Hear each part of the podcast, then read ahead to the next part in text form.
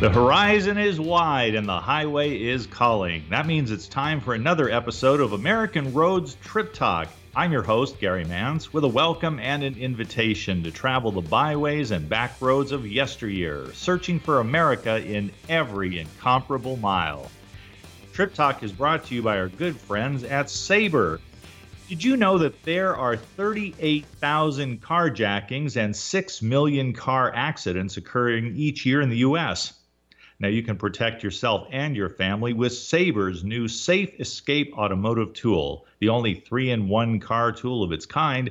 The Safe Escape features a seatbelt cutter, a stainless steel glass breaker, and Sabre's maximum strength pepper gel. Protect yourself and your family with the new Safe Escape from Sabre. Available now on sabrered.com. I'm going to spell that out for you. That's S A B R E R E D dot com. Use the offer code American Road to receive 20% off your purchase.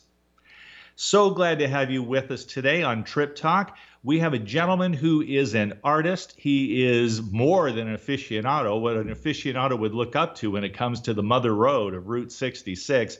And oh, the stories he can tell going back to his childhood.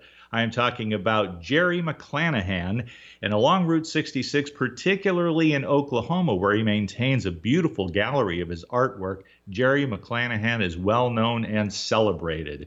He feels a kinship with those roadside entrepreneurs who stake their lives on two lanes of pavement and a steady stream of traffic.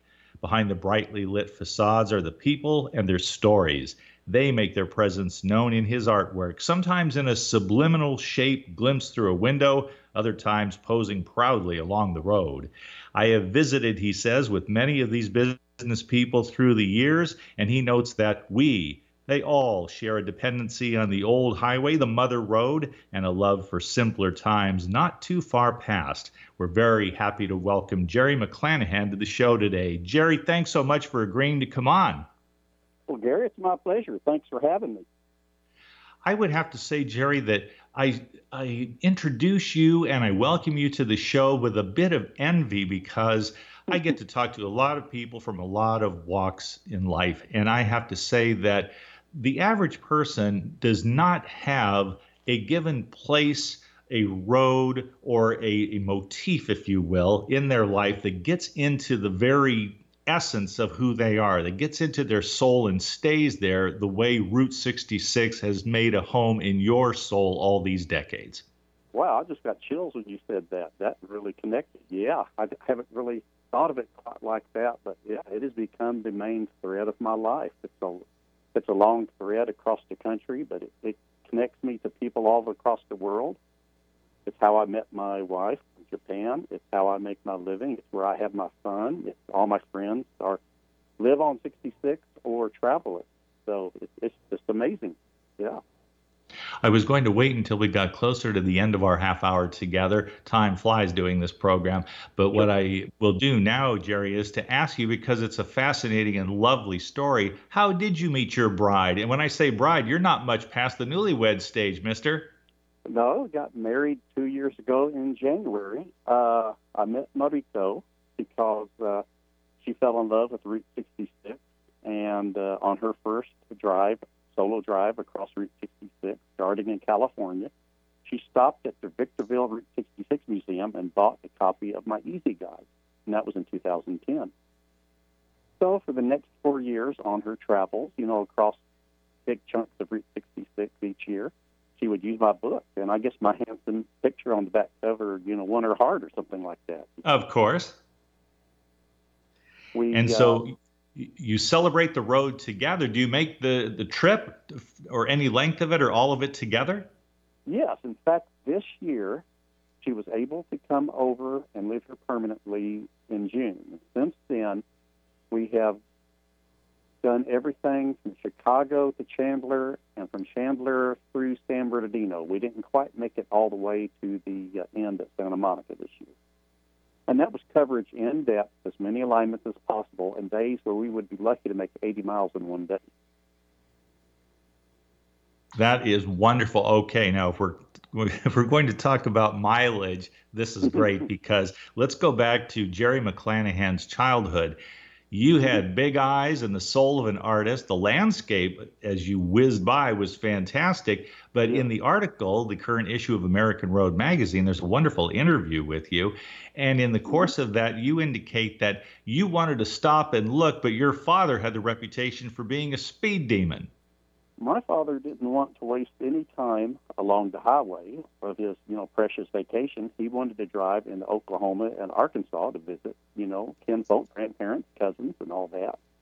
We would leave our home in Southern California near the San Fernando area, usually like 3 a.m. in the morning, so we could beat the heat across the desert. And most often than not, he would drive straight through. Now, I know this sounds impossible, straight through to Ozark, Arkansas from Southern California without stopping at a motel. It was about it was over 1,600 miles, and in 1960, for instance, I have a little logbook he did where he wrote down his times, and he did that in like 28 and a half hours.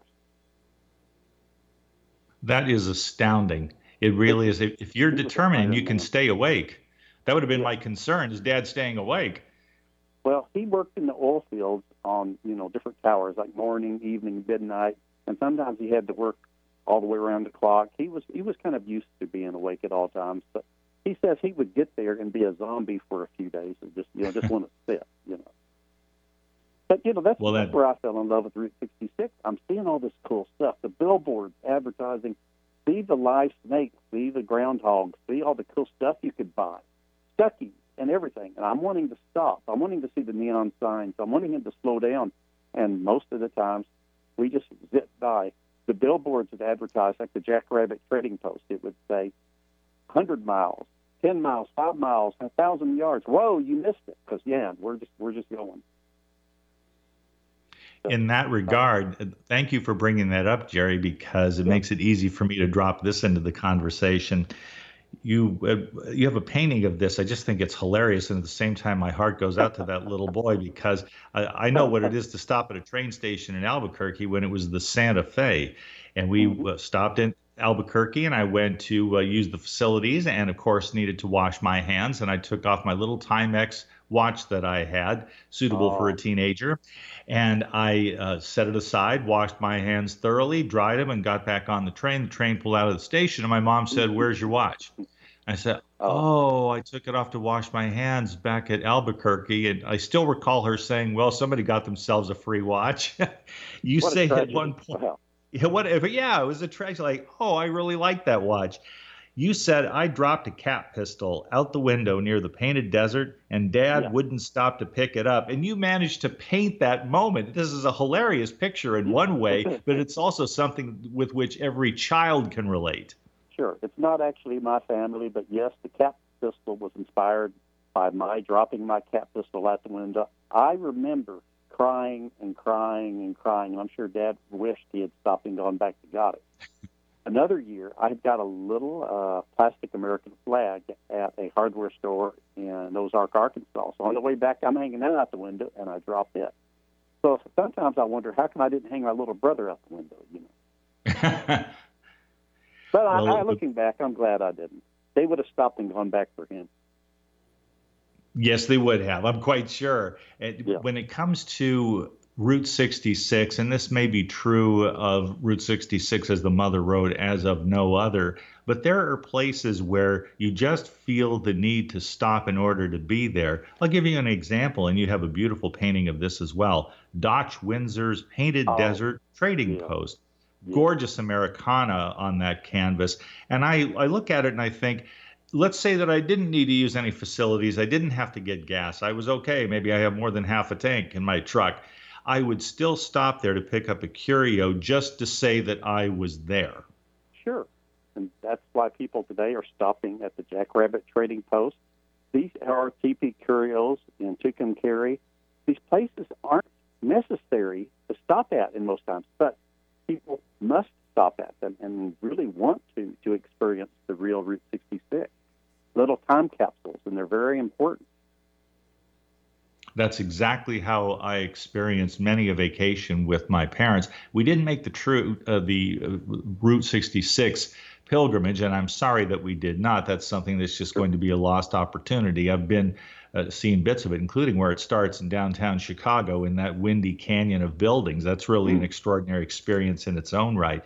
But going through Route 66, you would have your favorite places. This had to be the brainchild, Jerry, of someone. It turns out mainly one man, a gentleman by the name of Cyrus Avery. You did a pencil portrait of that man. He's known as the father of Route 66. Can you tell us a bit about Mr. Avery? Well, Cyrus Avery was an early booster of the Good Roads movement that started early in the century.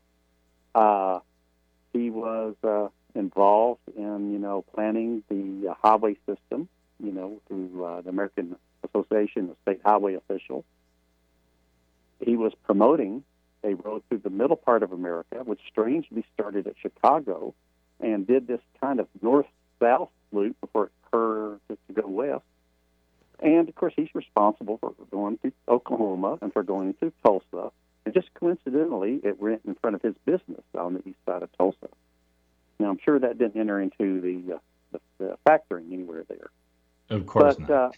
uh, they uh, there was a there was a quarrel. Uh, originally, Cyrus Avery and the other members of his band wanted it to be named US 60.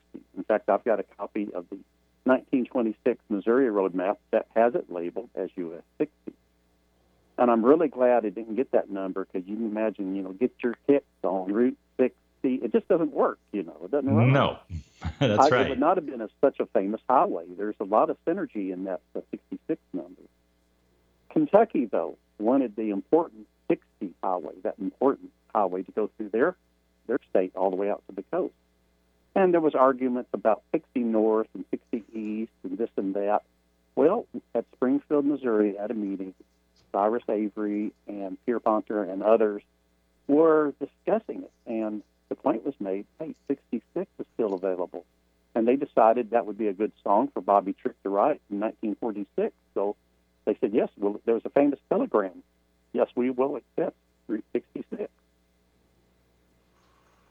I love that. That, that a pivotal moment in the road history and it became it was pivotal and it became emblematic of road yeah. travel in North America and really the particularity available because you can look at Route 66 on a map that's one way to appreciate the the scale and and yet there's nothing like experiencing it from place to place.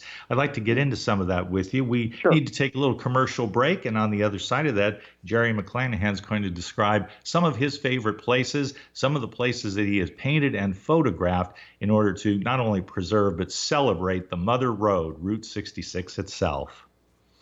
Meanwhile, did you know that there are 38,000 carjackings and 6 million car accidents occurring each year in the U.S.? Now you can protect yourself and your family with Sabre's new Safe Escape automotive tool. Sabre, the number one pepper spray brand trusted by police worldwide, offers the only three in one car tool of its kind. The Safe Escape features a seatbelt cutter to slice through manufactured seatbelts in seconds, a stainless steel glass breaker for speedy escape, and Sabre's maximum strength pepper gel with a range of up to 12 feet and 25 bursts per canister.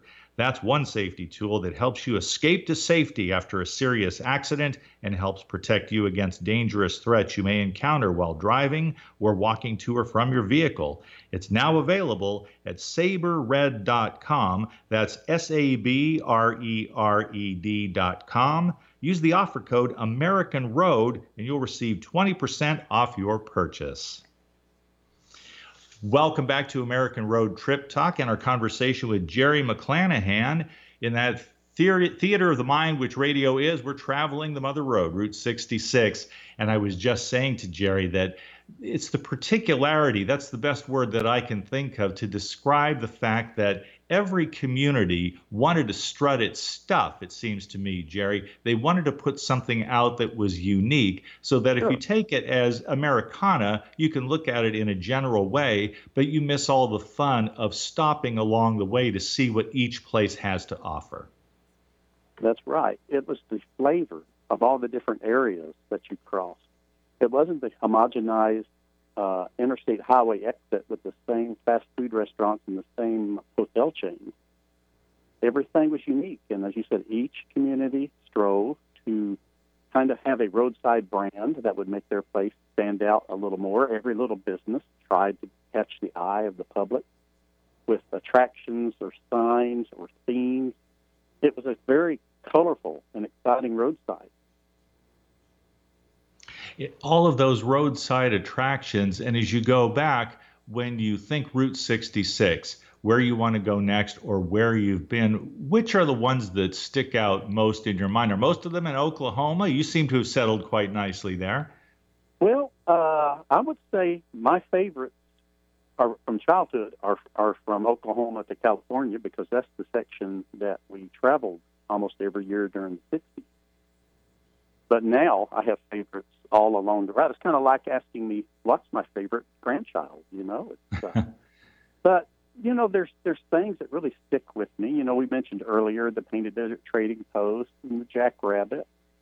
Uh, I think I actually drove by the Painted Desert Trading Post before it closed. I mean, my dad would have. You know, it was probably still there in 1959.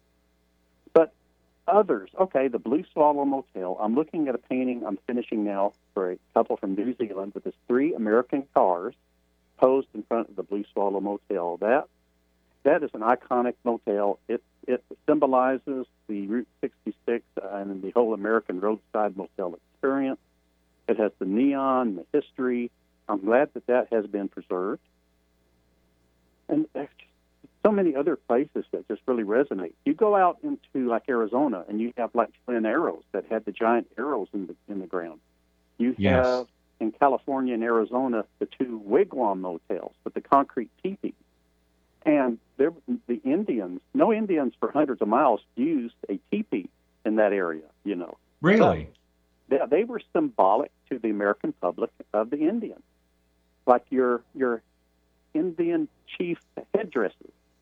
You know, that was a diff. You know, the Navajo and Hopi did not wear those, but you you look at uh, like a neon sign I painted of a Indian chief neon head in Gallup it had the headdress. I mean, it was a shorthand. It was a visual, uh, visual uh, symbolism of what your average tourist thought the American West was like. Yes. I can tell you from my own experience that when a road ages and gets decommissioned, it can be a tragic event in a way because I made an overnight trip in just frigid weather and I stopped in Gallup, New Mexico. And I still recall the poverty that I saw, and especially how hard this had hit the indigenous people there. And I just thought there was a glory to this place once, and there are only faint echoes of it remaining, but I'm glad that I got to see it at all. Of course, some of that mood was enhanced by the fact that as I continued on toward Flagstaff, actually, it was just past Flagstaff, mm-hmm. there I actually saw Halley's Comet. So oh, when wow. I I never thought I'd live to see it, uh, or that with city lights being because I grew up in urban and suburban areas, I thought it just w- would be too bright for me to see. I didn't own a telescope there, and on my way in the dead of night, there was Halley's Comet, and it was not mm. that long after I had come out of Gallup, New Mexico. So that's very special to me, and that's exactly what I'm getting at, Jerry. People will have their memories, and it's this time it's this little time capsule of what they were able to experience on a yeah. road that defined much of america for seven decades but that takes me to my next question sure. now your dad was known as a speed demon he wanted to get where he yeah. wanted to go quick there but in 1981 you had a different idea and you got to travel it one more time with your father tell us about that well uh, I wanted to go back out Route 66, and I wanted to see where I'd grown up in Southern California. So he and I piled in his car, and I tried to get him to drive as much of the old road as possible, but we kept hitting dead ends. Or uh, well, I, there'd be a selection of roads, and neither of us knew which road was Route 66. I'd drive, uh, we'd be driving along, and there'd be a row of telephone poles alongside a road heading off into the desert. And was that Route 66? We didn't know. That led me, after that trip, to start documenting, start researching the old maps, because I wanted to photograph Route 66, but to photograph it, I had to know how to drive it. And Dad's frustration with the dead ends and our the mystery roads we saw that that fueled the fire. But I did get him to stop at Meteor Crater and Clines Corners and Grand Canyon Caverns In 1969, mm. on our last trip, he, we almost stopped at Grand Canyon Caverns. We begged him enough where he pulled off to the restaurant and motel complex right there on 66. And this is near Peach Springs, Arizona. And we go in expecting to go underground there, and they tell him, no, the, the, the entrance is one mile down this road. Okay, we got back in the car and left because he was not going to go one extra mile off of Route 66. the cavern had been right there. We would have spent a couple hours in it, but he was not going to drive one more mile off that road. It was like pulling teeth. Now, we did do a trip in 2010, and we stopped at everything, and he made me drive all day and wouldn't stop until late, and we visited with everybody. So he gets it now. That is a wonderful thing. First of all, here's another source of envy, and I mean this from the heart. I'm only mm-hmm. a few years older than you, and my dad passed away back in 1984. So we had no such opportunity to make a, a trek like that. What fun that would have been! You have oh, to yeah. do the things you want to do with whom you want to do them while you still can. You're a living example of that. That's right. That's absolutely true. But my you have an additional gift. I, I'm sorry, you were saying? I was going to say my mother passed away the same year that I moved to Oklahoma and bought my gallery, and she would have been oh. amazed at how much uh, 66 people from all over the world visit me. So, like you say, you have to do it when when you have a chance. People say, "What's the best time to do Route 66?" I say, as soon as possible. That's right. That's exactly right. Just uh, look at the weather report and drive accordingly, or wait until mm-hmm. you can go. That's for sure. Yep. Let's, you know, it's only fair, Jerry McClanahan. You, have been a delight to have on the air. While we still have a few minutes, tell us about your gallery. What happens now, and do you have plans for the future? And I wonder if you'll ever buy that gas station a block away on the corner, right on the route, because you've had your eye on it. I don't think I'll buy the gas station there, but it, you know anything is possible. Uh, the gallery, I uh, look forward to the start of tourist season uh, sometime in about April the first. Is usually start coming through, and I can expect at any time of the day to be hear a knock on the door or a phone call. I'm open. I'm not open regular hours. I have my studio in the house where I do my painting and writing, but I can be open in the evening or weekend or even a holiday if I'm home. So it's just you know it's it's I never know who's going to visit or from what country. My wife and I just recently published a Route 66 coloring book for grown-ups. It's got detailed pen and ink drawings from Chandler, West Santa Monica. Eventually, we'll do the eastern half. But that oh, was I think that would be because we published it ourselves. So, so I had to deal with the printer, had to deal with Amazon and everything. That's been a learning experience. But, and your guide, I was going to say, your guide Easy 66 is in its fourth edition, as a matter of fact. So you are definitely using marketing to your advantage to go with the quality of your work. Yes, it is. And uh, it keeps me busy with updates on my website. And uh, I collect information for the next edition. Uh, there's changes on Route 66 all the time, and uh, it's not a static dead road. It's like the Ozark Trail. I mean, well, you could say the Ozark Trail, but the Oregon Trail. Mm-hmm. That is a dead highway. Its story has already been told. There'll be no new stories about it. But Route 66, historic 66, is still a living highway. There's still new stories. There's people restoring things like the uh, the couple that has restored and reopened the launching pad uh, diner in Wilmington, uh, Illinois, with the Gemini Giant standing up front.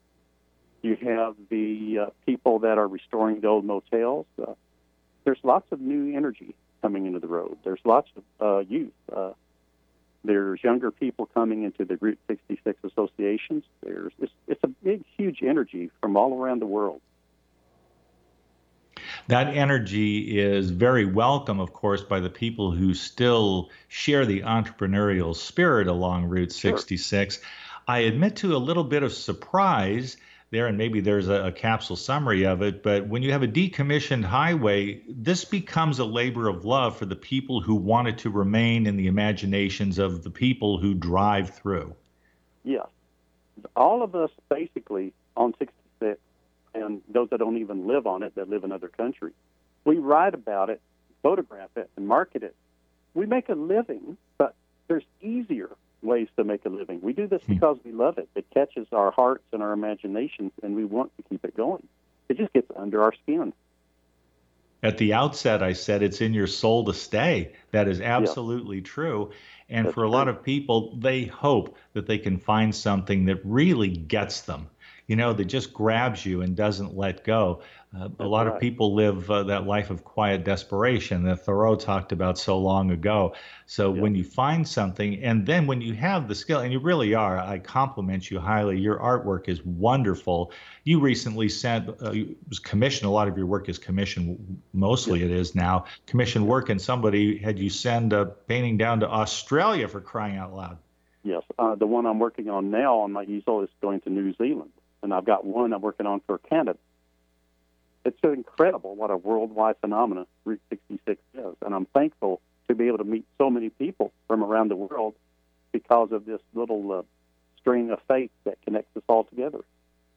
Absolutely. And it's it's certainly worth a visit to Oklahoma's section of Route 66. And oh, when you're there, say hello to Jerry McClanahan and his lovely wife. If they go to your gallery, how easy is it to find? I'll put that right out there. How can people meet you up close and personal?